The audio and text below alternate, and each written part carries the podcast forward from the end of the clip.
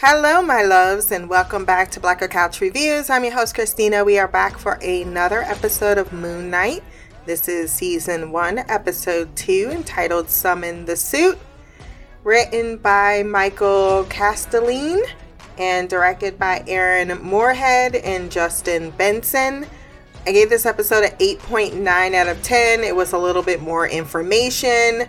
Understand what exactly is going on with the the shadowy creature thing. Yeah, that went right over my head that that was I figured he was somehow connected. I just couldn't put it completely together, but that's what happens when you know nothing about the comic beforehand and you make a whole bunch of things based on information you do not have. But we got our introduction to our lead actress of the series, Layla, who I like, but uh, I also am curious how they're going to interweave her into the story arc. And we get a little bit of a transition quicker rather than later, considering it's six episodes of the the bad guy getting what they need to move forward in their particular quest. So it was a very fast-paced episode as far as information.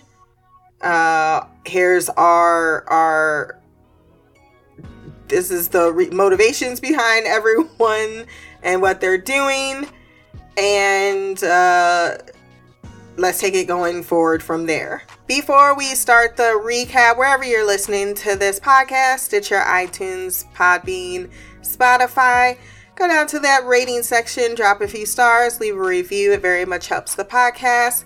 My social media will be there as well. Remember to like, share, and subscribe. And if you want to send feedback for any of the shows that we do, including Moon Knight, send that to blackercouch at gmail.com. So Grant does not uh, wake up in the restroom as I suspected, but no, Mark has put him back to bed, tied to his bed, uh, his bedpost, as well as they didn't really explain explain why the the circle of sand is around his bed. I have I believe that has something to do with the avatar aspect of it all he then uh, realizes that well he goes to the mirror and he says yeah guy american guy where are you at? And of course uh, he's nowhere to be found. And he's also kind of acknowledging okay this is real but there's a, a half sliver of a chance that it wasn't. So he goes to work and as soon as he gets there he sees the security guard putting up tape and he's like, Yeah, some things were damaged, not really great. First thing he asks, Did you see the security tape? You're gone. Fired. Out of here. Ain't nothing I can do for you. He thinks that the security uh, footage is going to show him being chased by a jackal, but instead it shows him alone. running what, what appears as a ghost and I will say they didn't treat him like crap. They really did say, look, something's going on with you. You may need some psychological help. Here's the help that you can, you know, I recommend this place. I'll put in a good word for you. Yes, we're firing you. That's uh that's fair as he pointed out. But at the same time, we do care enough that uh you know, everyone goes through some things. What did you say? The HR guy, after giving him the pamphlet, and he was looking all sad, like maybe I do need some psychological help. uh, he asked, did he have anything on him from the the museum? And he's so such a bumbling fool that he kind of, you know, not an actual fool, but you know, he doesn't come off as menacing or deceptive at all you kind of do feel bad for the guy, and he is kind of at the break of tears. and that's when he says, You are not alone. And he's like, That's kind of part of the problem, in it. this a little American man inside of me. He then goes to talk to his only friend, it would seem, which is the the statue guy, the golden statue guy. And he tells him, you know, maybe I should get some psychological help. You know, maybe I should be evaluated and locked up because this is not an ideal situation. He also realizes that the only thing he has left is to follow up on the clues that he found inside of his apartment, which is the locker key. He then hugs the guy, and I didn't know if he felt sorry for him or he was just surprised that he could get so much from him, being as he doesn't speak or have anything to add to the conversation. So, my beautiful little Grant, uh, I mean, I know his name is actually Steven with a V, which we had a whole float like a butterfly, sting like a bee. I'm Steven with a V. Baby Shark do do do do do baby shark do do do do do baby shark do do do do do baby shark. He is absolutely adorable and needs to be protected at all costs. oh, poor sweetie. But he goes around town looking for any storage facility that might have his uh, a locker under his name or under Mark, no last name. One of the storage guys recognizes him right away, says, No, I never forget a face, takes him to his locker, and inside he finds a bed. There's uh, mirrors all around, of course, or at least uh, some translucent type of uh, material. And there's a bag into his uh, to his appalling nature, the first thing he brings out is a gun. Oh my god! There's also money and a passport for Mark Spector. He finally has his American identity.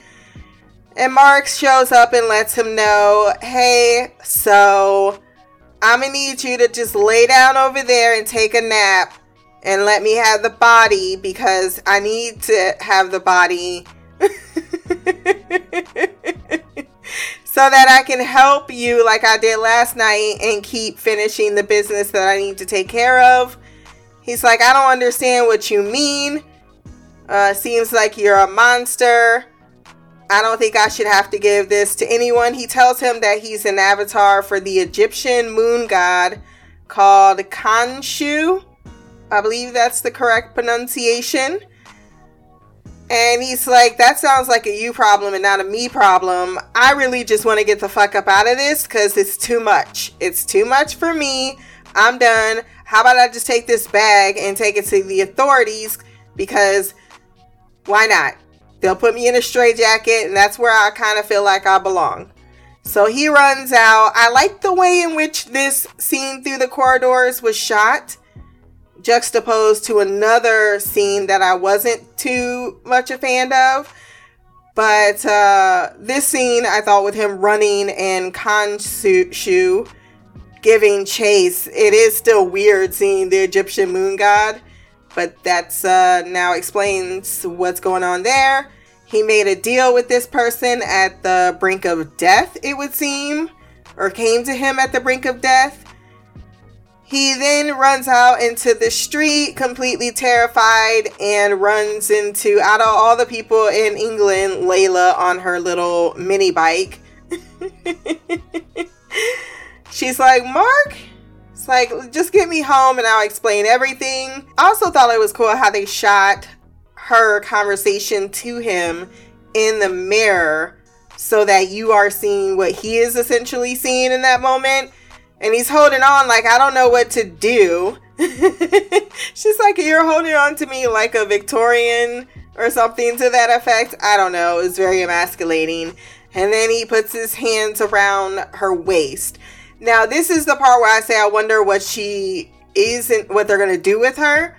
Because she is Mark Spector's wife, but she is, they're not breaking up because of anything that she wants, you know, as far as ending their relationship, they're breaking up because Mark said they needed space, which means it's pretty much open, right?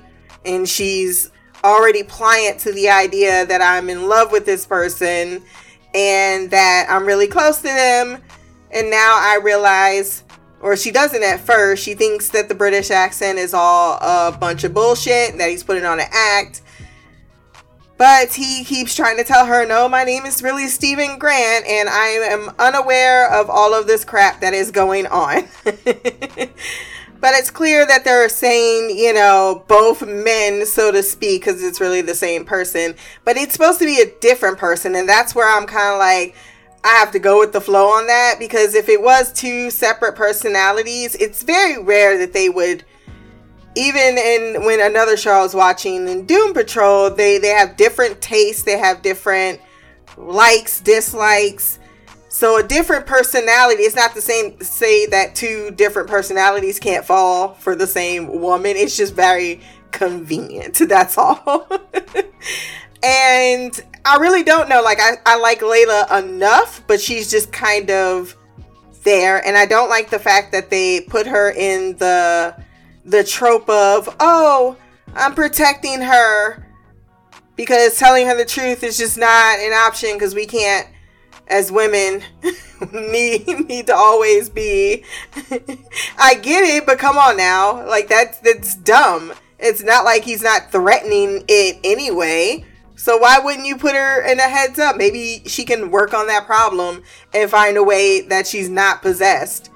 I, I just don't and I don't even know how the possessing works, so we'll need more info on that. But that's the part I didn't like because then that just puts her in the the prize category that needs to be protected, and we could clearly see she can handle herself. And then of course this is gonna be oh the missing soft part of you. It's just predictable. That's all. But I like that they once again, as I stated in the first episode, because this is based on Egyptian mythology, cast an Egyptian actress for the role. I thought that was a smart thing to do. And the fact that people can see that Egyptian is not dark skin. I think there's a very, I mean, it's not to say there aren't dark skin Egyptians, but most Egyptians in that Middle Eastern, they're very, uh, you know, they're lighter skinned. Um, he takes her back to the apartment and tries to explain to because she's just looking all around. Uh, of course, this is a moment where they have things in common, like, oh, you love Egyptian stuff too, and you can quote me French uh, poetry, which, of course, you know, is meant to drop a girl's panties. I think he said people call him daddy, but he's okay with it, so. Why don't you love me, daddy? Oh, and he found the scarab in the bag in the storage locker. So I don't know why, for some reason, I thought it was in the fish, but I was wrong.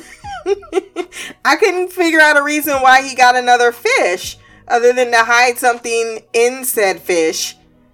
But we saw the way he was playing with it that it's clearly uh, meant to do what it's meant to do, which is lead them to a Ammit's tomb so that they can resurrect her so she can purge humanity of all evil. Okay, okay, okay, okay, okay, okay. Why do people love absolutes and don't, you know, if everyone was given everything and the world was a happy place, it would completely deteriorate and probably we would be wiped out of existence by our own hand in very short time.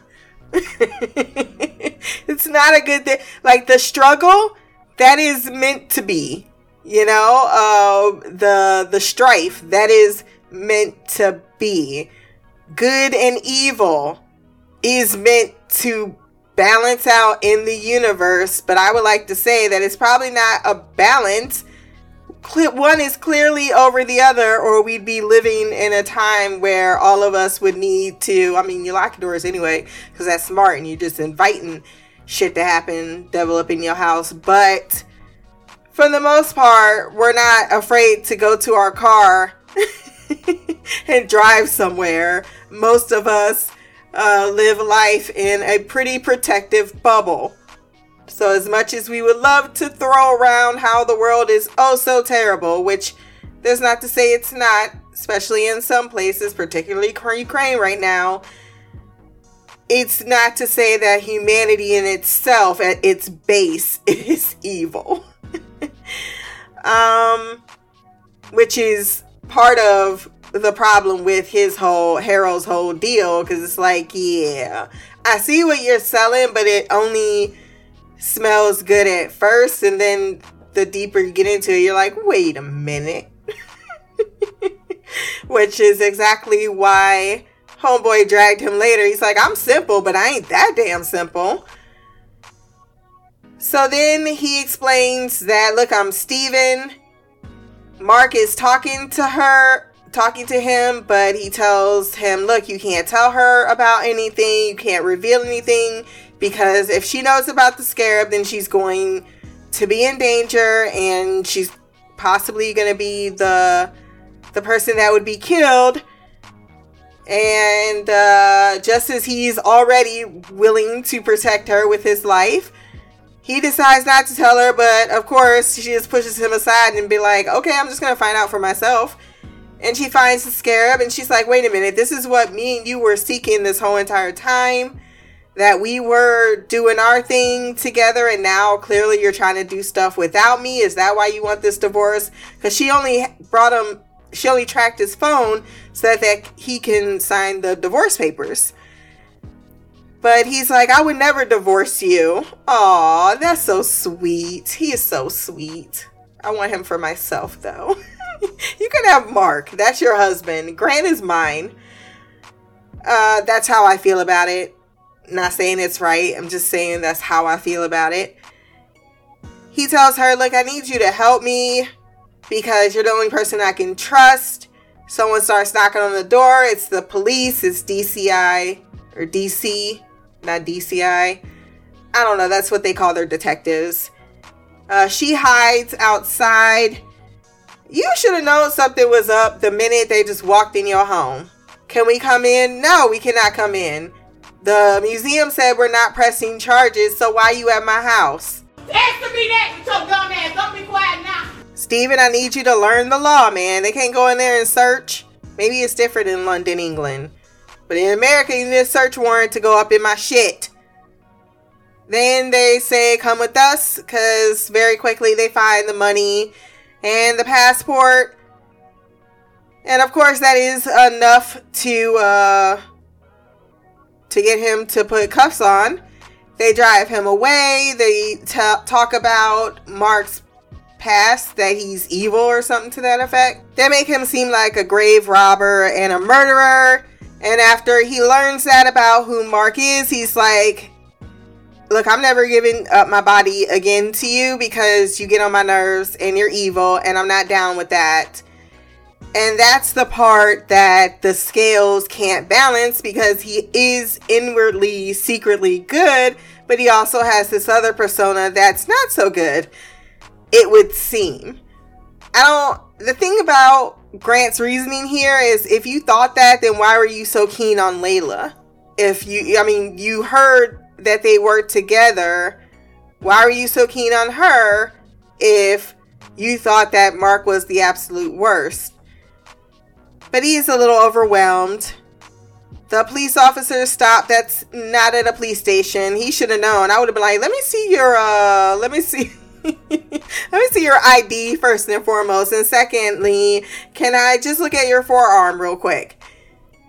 He then gets to a neighborhood where Harrow is at. He had been listening, I guess, this whole entire time. He's like, Oh, I just wanted to figure out what kind of situation that you're in. Khonshu starts to show up. Apparently, his the the crux of what he can do when he is not in control of the host body is cause some weather patterns and some uh some destruct or distraction disruption that's the word i'm looking for in your light sources or maybe your electronics Harrow says, Yeah, that's the most that he can do. And I'm glad that you're a good person. And I know that you don't want to do bad things. And he tries to basically get him to believe in his cult idea that he's got. He walks him around his neighborhood like all cult leaders do. Like, look at this terrible neighborhood full of crime. And now they're growing gardens. They love each other. Look, everyone's committed to speaking three languages Don't you want to be a part of this? Hey, I made some soup this morning. You want a hot bowl of soup? Let's get you a hot bowl of soup. Welcome to the bar. Hey, hey, welcome to the bar. Hey, welcome to the bar. Hey, hey, welcome to the party. So he tells him his philosophy. Look, Ammit is someone that, uh, well, one, you need to know about Yo, Yo Khonshu. I used to be his avatar until I was done with the killing, which Khonshu says that Mark likes to do. And then I decided to follow Ammit instead. And our plan is to resurrect her. And we're going to be living in the paradise when she comes. And also, your God was cast aside and no one likes him. Just so you know. Arthur is done talking and he reveals that he has a stick that's worthy of conjuring any type of jackal that he wants. Uh, but before he does, when Grant refuses to give up who has the scarab, um, Layla shows back up and she says, I have it. And she's almost ready to give it up. Well, she gives it to Grant and she says, Summon the suit. And he's like, Do you want some soup? she said, Summon the suit. Um, they then run as he summons the jackal. She beats up a dude. He's like, That's awesome. You're awesome. And then the door is, or they get trapped in a room, and Mark is begging him to let him take over, and he's like, No, I can't. I'm not going to do it. He tells both of them to stop pressuring him to take over.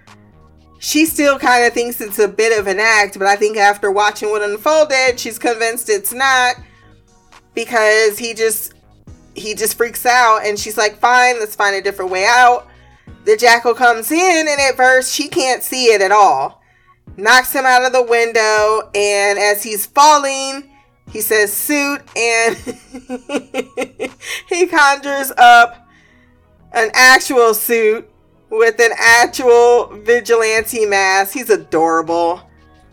And Mark's like, "What the what the fuck we got on, bruh? What do we got on? You said a suit. This is a suit. Also, I look pretty damn good in this suit. Yes, you do. And I like this other line. I don't care how handsome you are. Uh, and then they uh, get the ass beat because the jackal uh, finally gets the best of him. Well, he tried to at first because he's like, I don't need to do this with you. Then it started beating his and Layla's ass when she finally realizes, holy shit, there is something actually there that we cannot see. Other people think that he's just drunk on the street. Until eventually he is knocked into a bus. And that's when Grant's like, look, people are going to get hurt. That was a nice punch back there. You did what you were supposed to do. You stood up for your honor. Now let daddy take control. This is how we do it.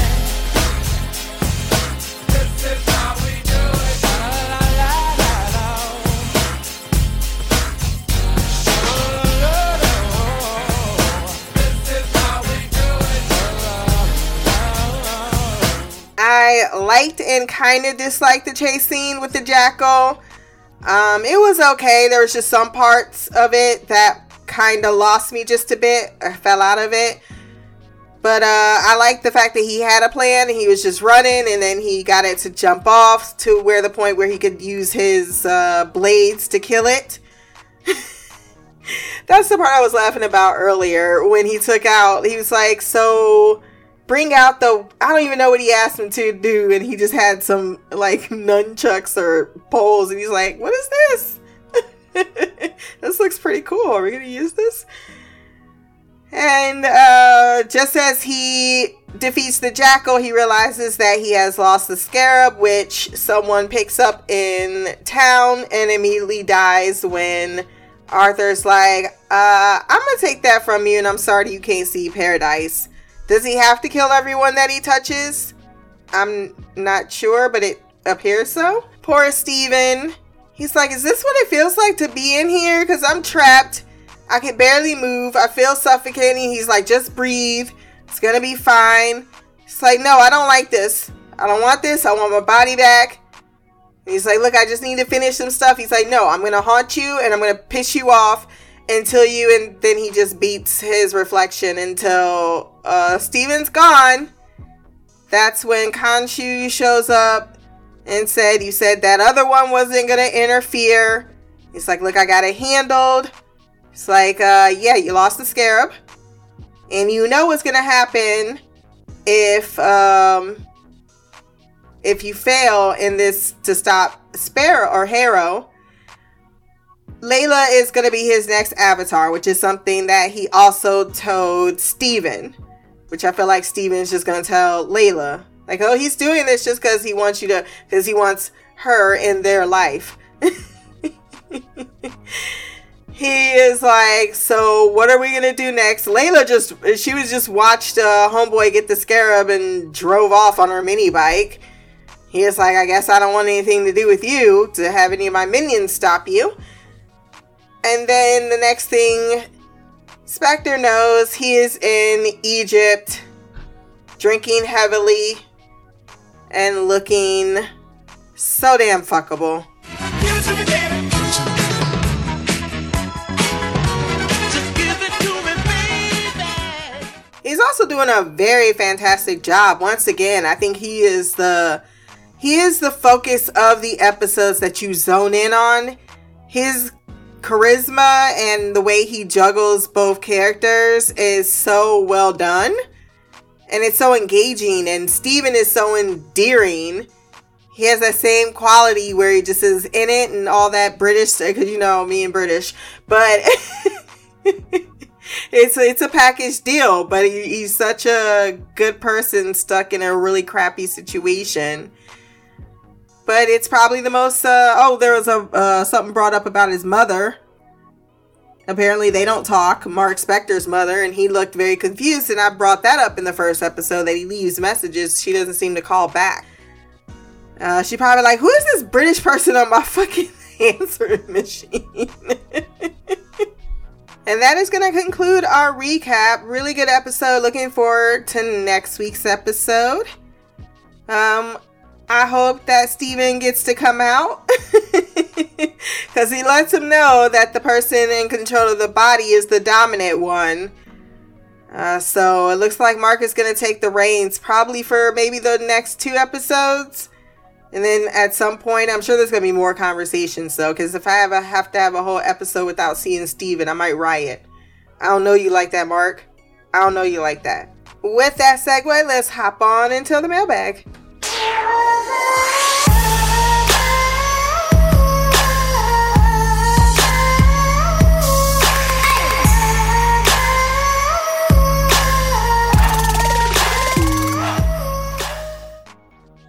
Hey Christina, this is Parthenia with my review on Moon Knight. Um, really enjoying it so far.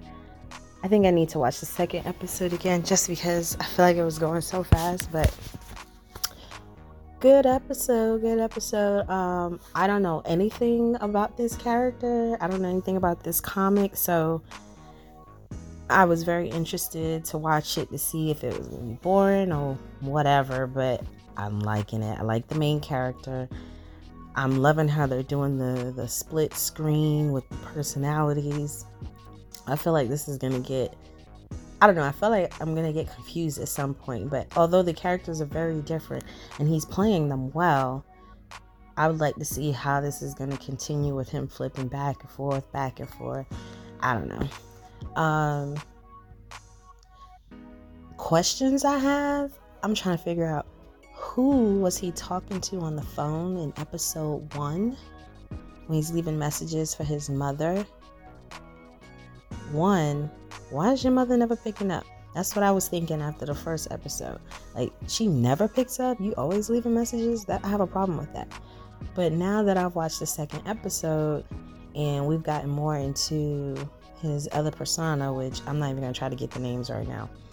But um now I'm wondering like is he really talking to his mom because like his wife said oh you and your mom made up y'all speaking again seems weird because does his mom know that he has a split personality? I guess if anyone would know, maybe she would know, but or does she think some random stranger is calling her and pretending that she is his mother? Like this could go so many ways. So this is the I don't know why everything that this series has shown us so far, this seems to be the big thing that I'm getting stuck on. Who is on the other end of this phone and does she know that her son has split personalities? Like it's getting deep. I need I need the answers. I need the answers now. Um, of course, nothing serious, but that that's the one thing that seems to really be getting at me.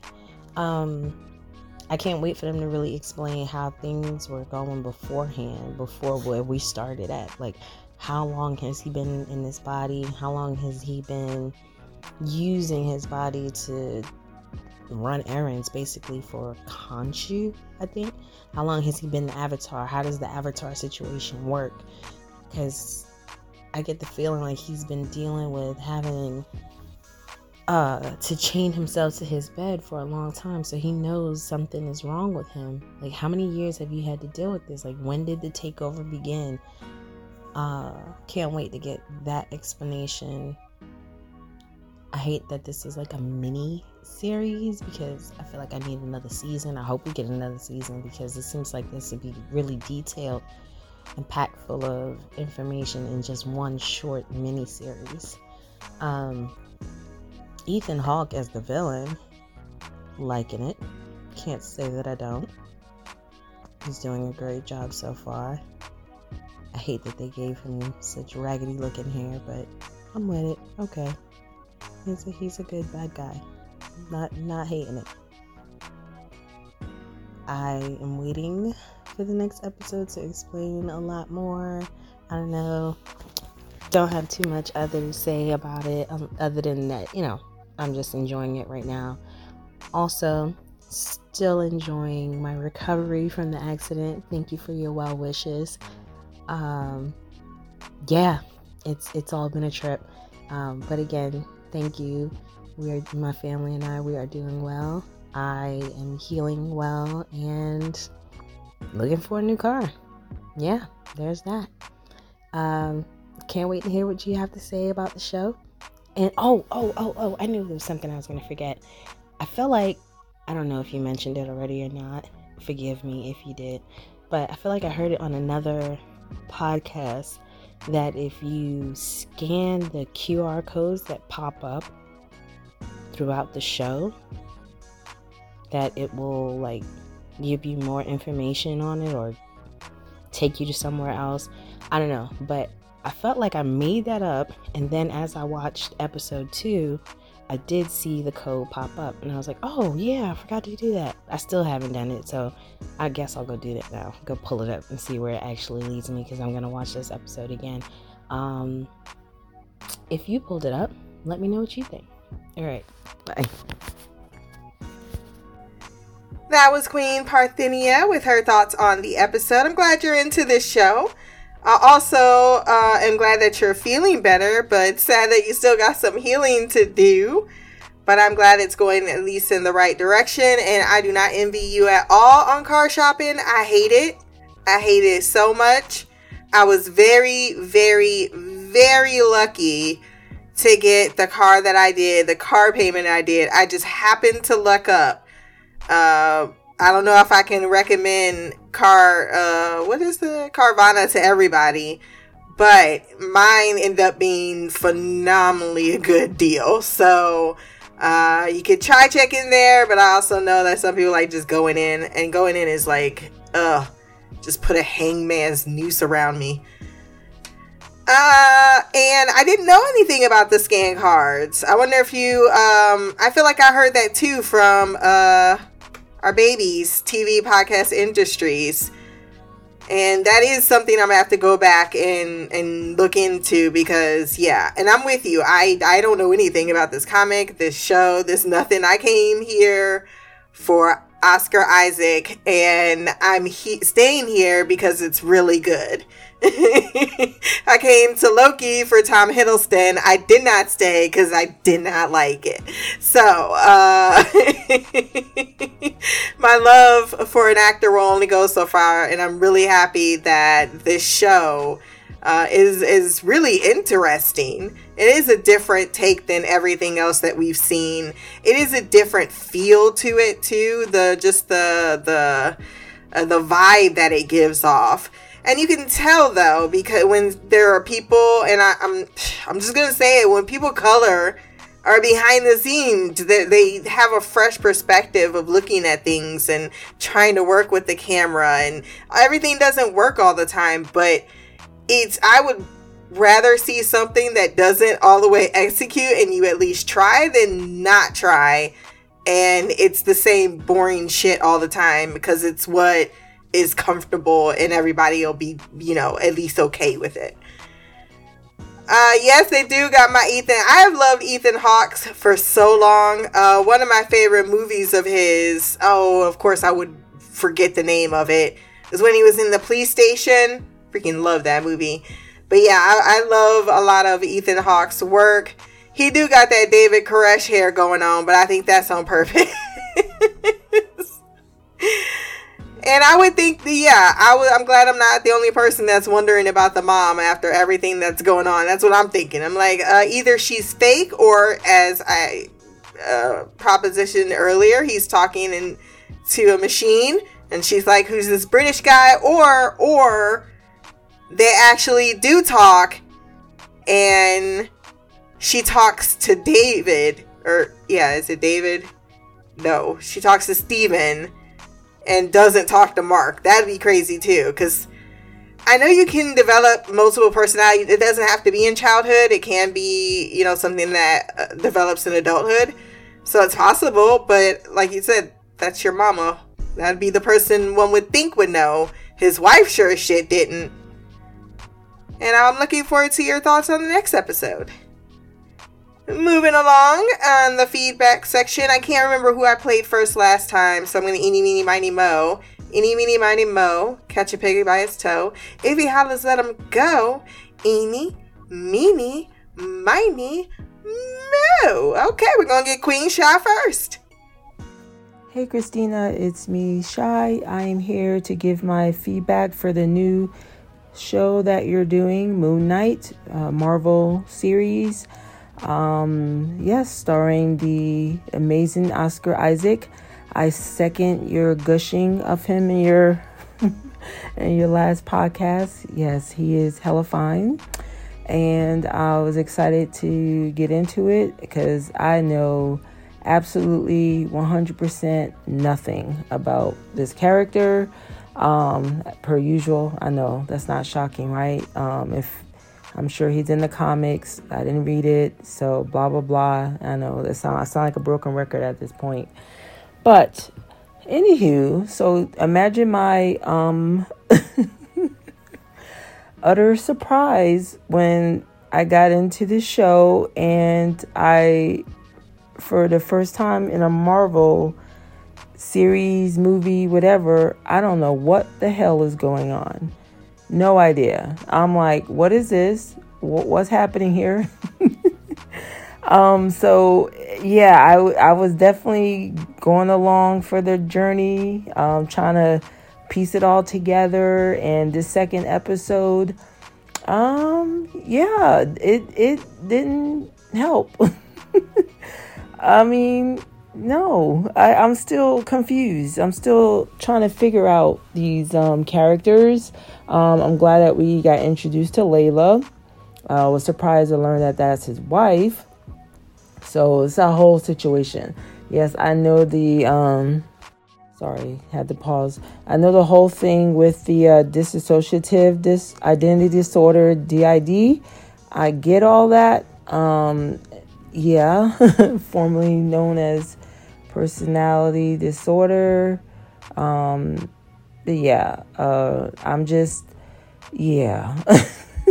I think that my biggest question um right now is why is steve prominent? Or why is he the dominant one, and I would think that it would be Mark because Steve just seems wimpy and just very docile and timid and just I mean, I'm just not understanding why Mark can't take over because we saw that in the first episode like when they were in danger, he just took over and then all of a sudden I mean, I think they were trying to explain it in this episode like the longer you're out, but it hasn't Steve been um, the prominent one for a while, you know, working at the gift shop and all that stuff. Um, and Layla was saying that Mark has been gone for a few months. So, I, I mean, we again we saw that during the whole, chase, you know, car chasing, he would he would take over, and so I wasn't understanding why all of a sudden he needed permission to take over. Why couldn't he just take over because there was danger? So that whole thing was um, just a little bit strange. And then I'm like, why wouldn't Steve want him to take over? I'm like, you're you're you're not good. I mean, you did get in a good punch, granted, but overall, that's not your thing. That's not your cup of tea. So I wasn't understanding why he was resisting. He knows these people are trying to kill him or do him some harm, and yet he was being stubborn and not letting Mark take over when he saw that Mark protected him or protected them in the last episode with the creature. Um, yeah, it was just very strange how, and then the whole thing with Khonshu, I'm like, why, why can't Khonshu? I'm just, I'm just trying to understand the whole how this power structure works because it just seems like, at least for this episode, um, because again, last episode it seems like Mark was able to take over without permission, and this time around he isn't. And then Khonshu Khonshu isn't able to do anything either. I mean, I, I, I know that Mark and Steven are his avatar, but I would think that he would have some semblance of control in some way. So that's very that's something I'm still trying to figure out.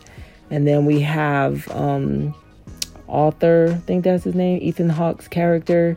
Um, and him having his own, I guess, person, Ammit, the Ammit, um, which is what we saw the little balancing scale thing where they prejudge your prejudge you before you do anything, which you talked about in, the in the previous podcast, and I'm totally agree because it's like, and it, and Steve brought it up in this one. So would you kill a child? I mean, very good point. You know, would you kill a child because of something they might do 30 years from now? That's crazy. I mean, you don't know what can, I mean, I'm just trying to understand. This goes back to this the the concept of is our life pre set like already laid out for us or, or in uh, because that's what this is like delving into is like we already know what you're to do 30 years from now and there's nothing you can do that's to change the course of that and that just goes you know we we talk about it nauseum with the different shows about time travel and if you do you know and that plays along with that like if so your destiny is already set so if that's the case no one can disrupt any timeline, which we already know is not true. So you are you're already seeing this 10 year old is gonna commit murder in like 20 years. And so there's nothing instead of you're just gonna kill the person instead of trying to stop it from happening. That's crazy to me. it's really crazy. So um yeah, I I'm trying to think of what else stood out to me. Oh yeah, I did. I did bust out laughing at the beginning um, when he was with the security guard and he was like, "Yeah, this is some Area 51 shit," you know, alien cre You know, he was just laying on thick. Uh, yeah, you're gonna see some crazy stuff, and then it was nothing. I mean, of course, um, for the average person, it was nothing. There was nothing to see. so, I thought that was funny. Um, but yeah, the whole Layla, I mean, I'm not understanding what Layla knows and what she doesn't know because I'm like, if you were with Mark and you were married to Mark, would you not know about his different personalities? Or uh, I'm just trying to figure out. Yeah, it's just it's just still confusing to me. um because she's talking about a divorce and she tracked him there so i don't know about i'm still trying to figure layla out and then Khonshu is already got his eye on her to replace mark and so he's basically um in a servitude role to Khonshu um, in regards to he he brought him back to life and to keep him from taking um, Layla and using her next. And then of course we got Arthur saying that he used to be in Mark's role. So yeah, there's still a lot to unravel. Um, yeah, obviously it's just episode two. Um, still a lot of questions that I have and answers that need to be um, answered or questions that need to be answered. So, but um, yeah, I'm I'm enjoying it. But yeah, I'm not gonna lie, I am still on the trying to figure out what the hell's going on side of it. Um, but yeah, um, we'll see what happens. Oh yeah, the other thing is like, why would Steve go with those people?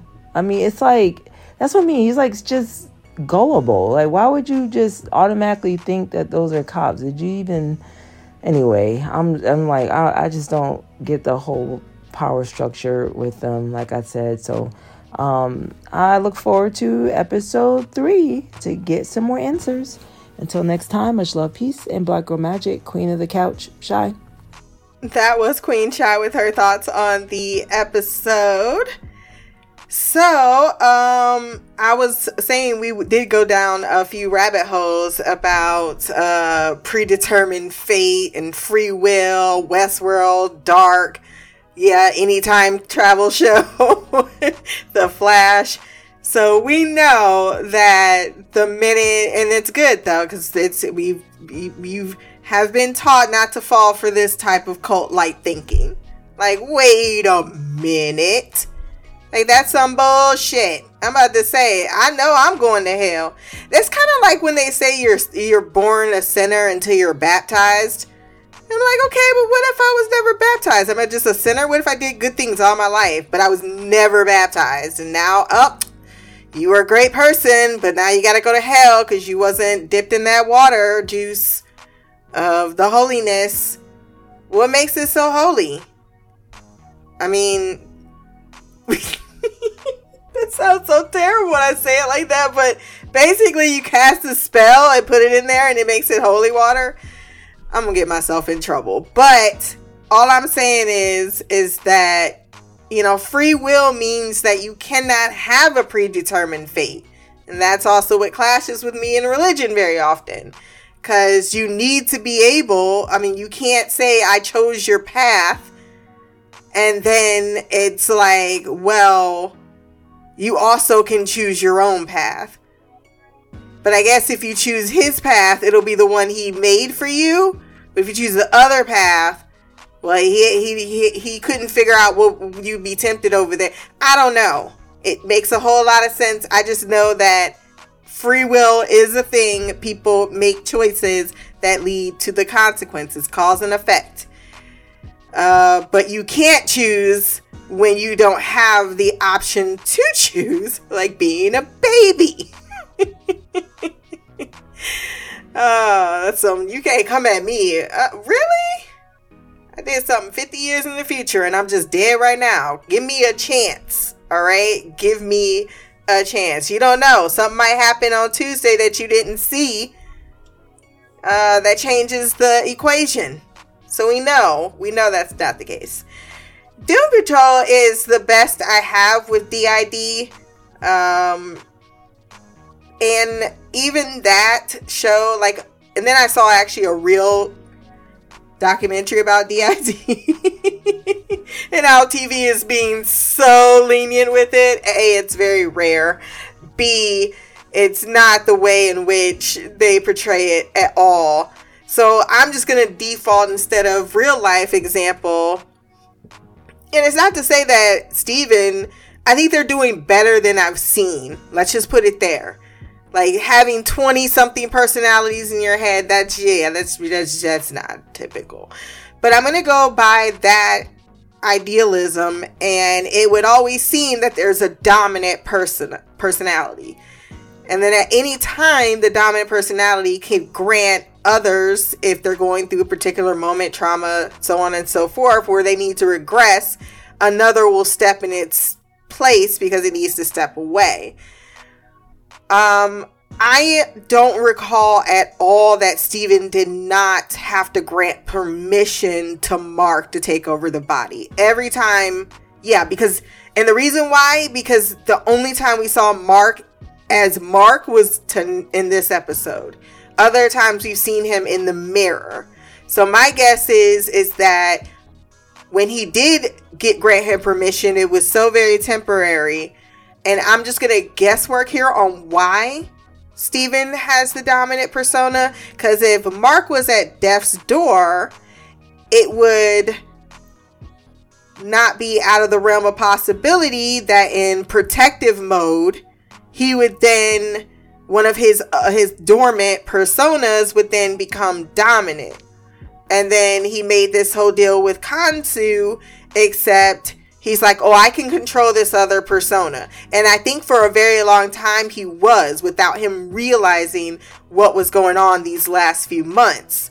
He allowed Steven to go have this life and go get in the museum and do all this. He's kind of keeping him busy while he's doing all this other shit that he's doing. And then eventually Steven has caught on. And because he's been in control for so long, he's now the dominant persona. However, Steven doesn't know how it works, and Mark does. I think there may be in the future a little bit of a battle between them where Steven is stronger than he appears, even if he isn't the, the protector that they need him to be when Mark shows up.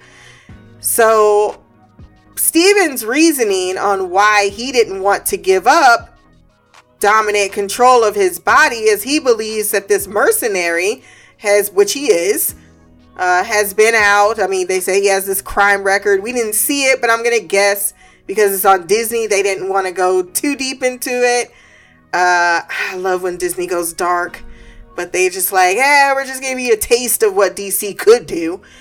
Oh, okay, they just do a hard reset to everything that they do at DC? It's just ridiculous at this point.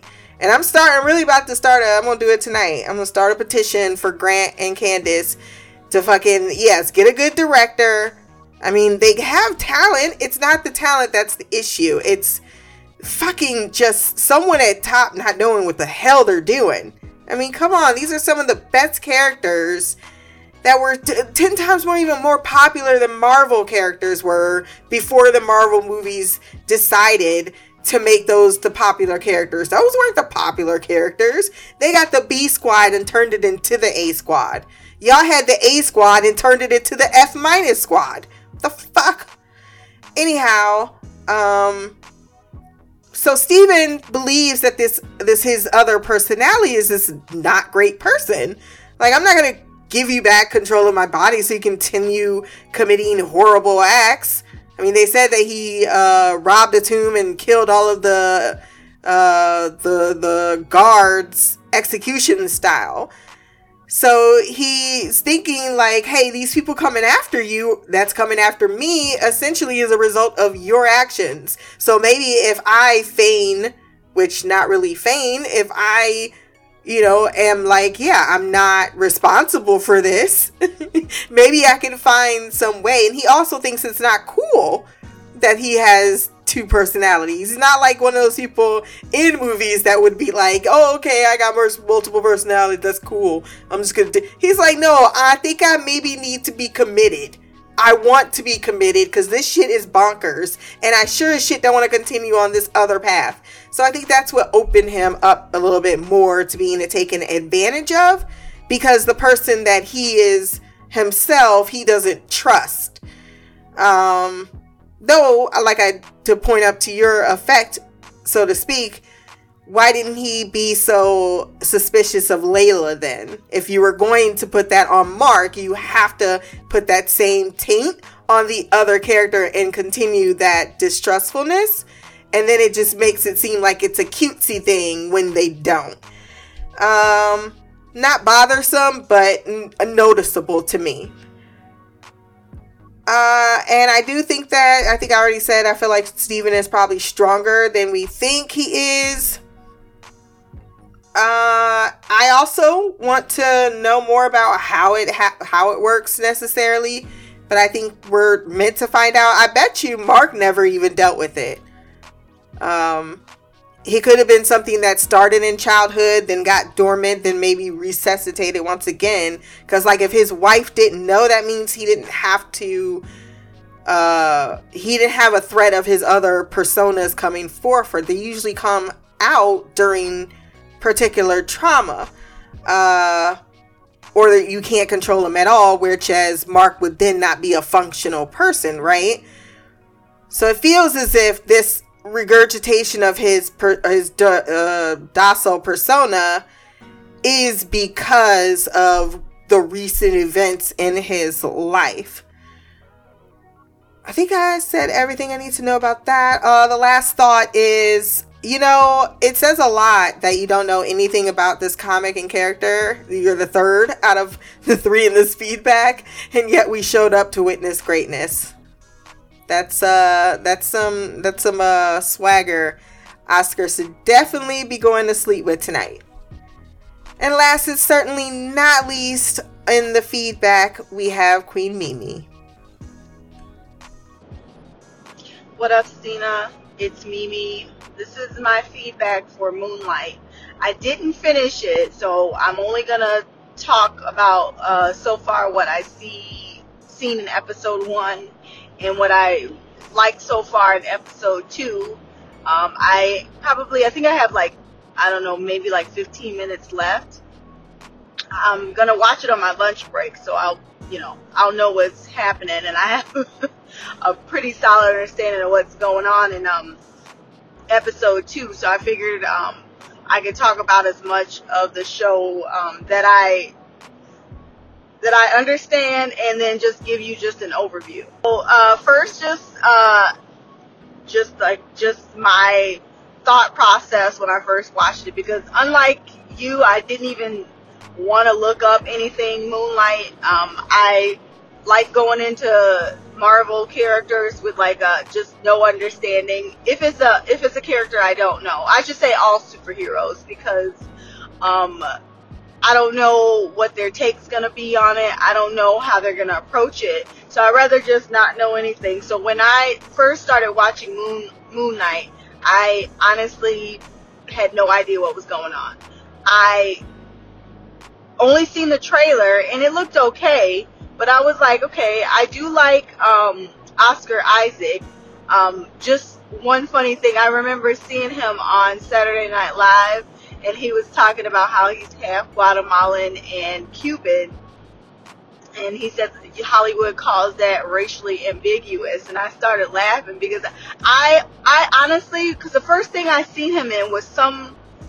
I don't remember what it was. I always thought he was like some type of um, maybe from Pakistan or from India or I I don't know geography, so I was gonna say Asian something, but I don't know if that's like Eastern Asian or I don't really know, but I always thought he was from that area. Like he looked like somebody I know that's from Pakistan. So I just with his uh, complexion, and every time I see him in something, his he has a different accent. I've never like I didn't know how he like how he talked in real life. The first time I seen him speak with his real voice was on Saturday Night Live, and I mean he just sounded like an American. But then I was like, oh okay, I didn't know that he was half Guatemalan, half Cuban. But that's because he made a joke about um, he told uh, Hollywood they could pick two names, and of course they picked Isaac and Oscar, the white ones, and it made me laugh because I just assumed he shortened his name and didn't go by his last name. I assumed Isaac wasn't his last name, was a middle name, only because it would be easier for him to be racially ambiguous if he was in Hollywood. Um, I don't know if he speaks Spanish. I would assume that having a Cuban and a Guatemalan family, you would speak Spanish, but that's just an assumption, and you know what they say about assuming. But I saw the trailer and it looked like his his suit costume was he looked kind of like a mummy and I was like I like I told you how I was obsessed with Greek mythology, but I also um, read a couple of books about like Egyptian hieroglyphic hieroglyphics. Oh my god, I I'm not even gonna attempt it the third time because that clearly is a tongue twister for my mind and my body. So um, I remember reading about that, and then I, I remember reading a uh, like one of the one of the books by an author that I that I like. It was like uh, Egyptian theme, and he had some god and goddesses, and he's really good about like explaining them. So I always thought that was kind of fascinating. And I told you how I love The Mummy. Like it's one of my favorite movies of all time. So I was like, okay, I can get with this. And then when I saw the episode, I was like, so is he like, does he have like an alter, like split personalities? I'm like, oh no. Well, it's like maybe, maybe he, his superhero side takes over when he needs like protection. Like, so I'm trying to like figure out what exactly is going on. So I had no idea that he legit has multiple personalities.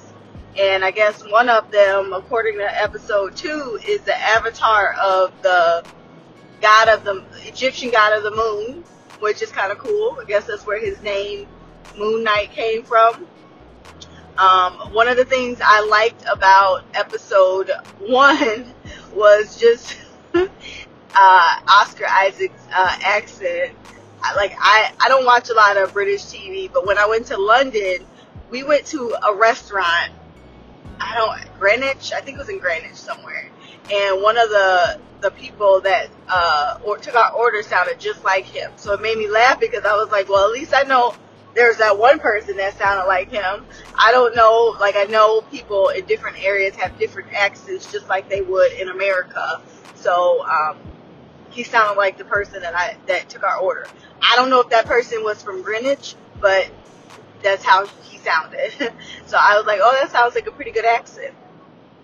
And then uh, when he had that date with that girl, and he was so like meek and like he seemed so like like a pushover, I was like, okay, now he clearly ain't asked her out. One of his uh, his alter ego must have seen something he liked, and she was like, fine. I was like, okay, I see you, Oscar, and you, I guess Steve Steven Grant.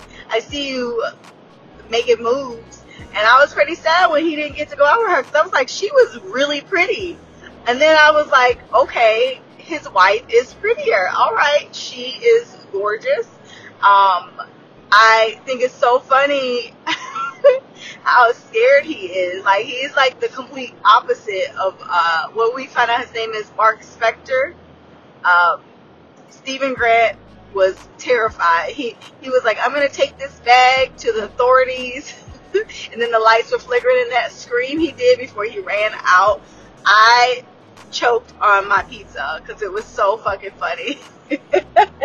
Even the way he runs seems kind of almost like a chicken. Like he just he's such an opposite character if you think of someone that clearly like we haven't get we haven't seen Moon Knight fight yet because they always have you know flashes or like we just see the end result. Like we saw him in the bathroom and he was beating the shit out of that. I guess it was an Egyptian jackal but we didn't get to see we didn't even really get to see the jackal but we didn't see him actually kick anybody's butt. We saw the jackal trying to get the hell out of there so clearly he was getting his ass whooped. We saw the aftermath of what he did to those people. They were bloodied. and then you know the flashes in the in the freaking cupcake truck side note, I was pretty mad about that cupcake truck. That poor guy just trying to deliver his his snacks and desserts and stuff, and someone fucking just just just steals his truck. Poor truck, and that truck was not salvageable afterwards. Like he, dude, hope he had a good insurance because that motherfucker is a goner. Um, so we saw flashes of him like kicking butt with the people that were chasing him, but like we don't really know how he fights. So we can only assume he's a good fighter. Um, but considering that um, Steven is such a, a meek, scary man, I'm assuming he must be the complete opposite. Even like finding out that he like took on some traits of his wife. Oh, Layla? Yeah, Layla. Like her favorite poetry, he speaks French. She looked utterly shocked that he was speaking French, and he must have did it really well because she looked shooketh.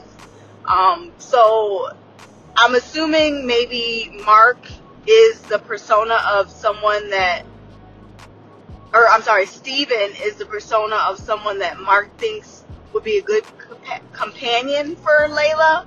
I don't know. Um, I honestly, we don't even really know if Mark is the dominant mind. We don't even know how many personalities he has. We also, I mean, I guess I should say I don't know because I didn't look up anything. Um, you might already know, Christina. I don't.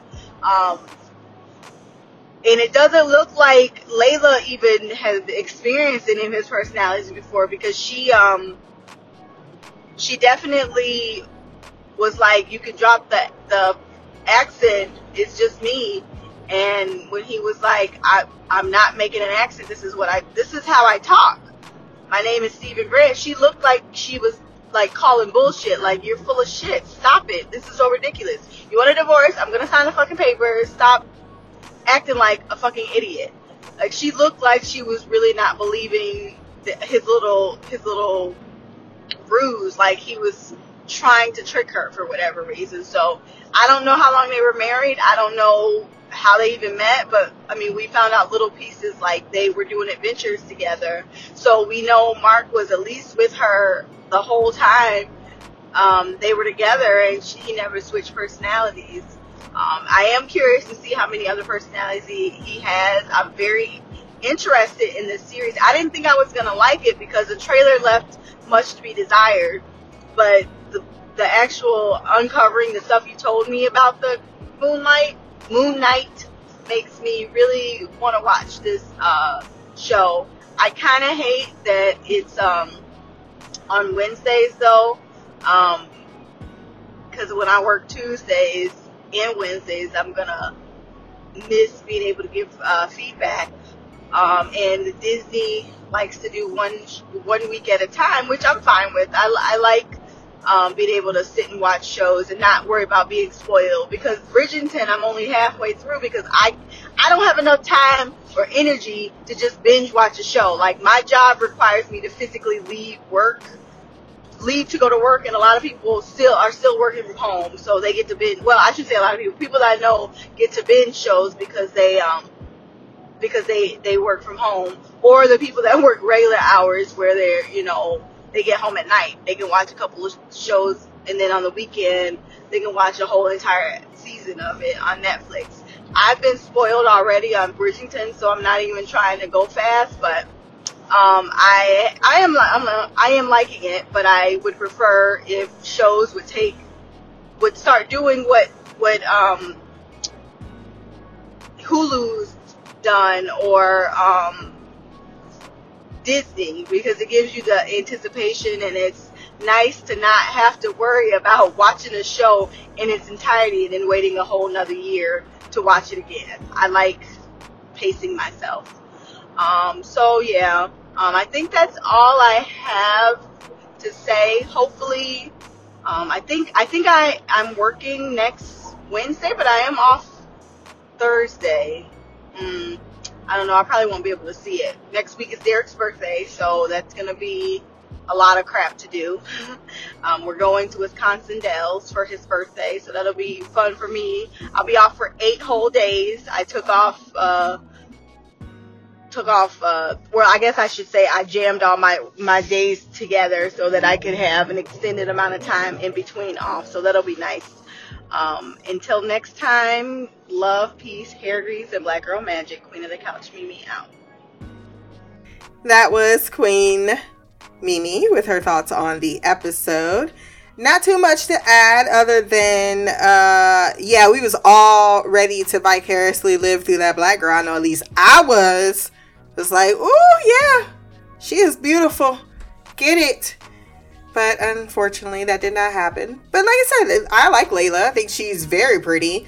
Um I I think my biggest concern is how well her acting is juxtaposed against Oscar because he's so highly talented.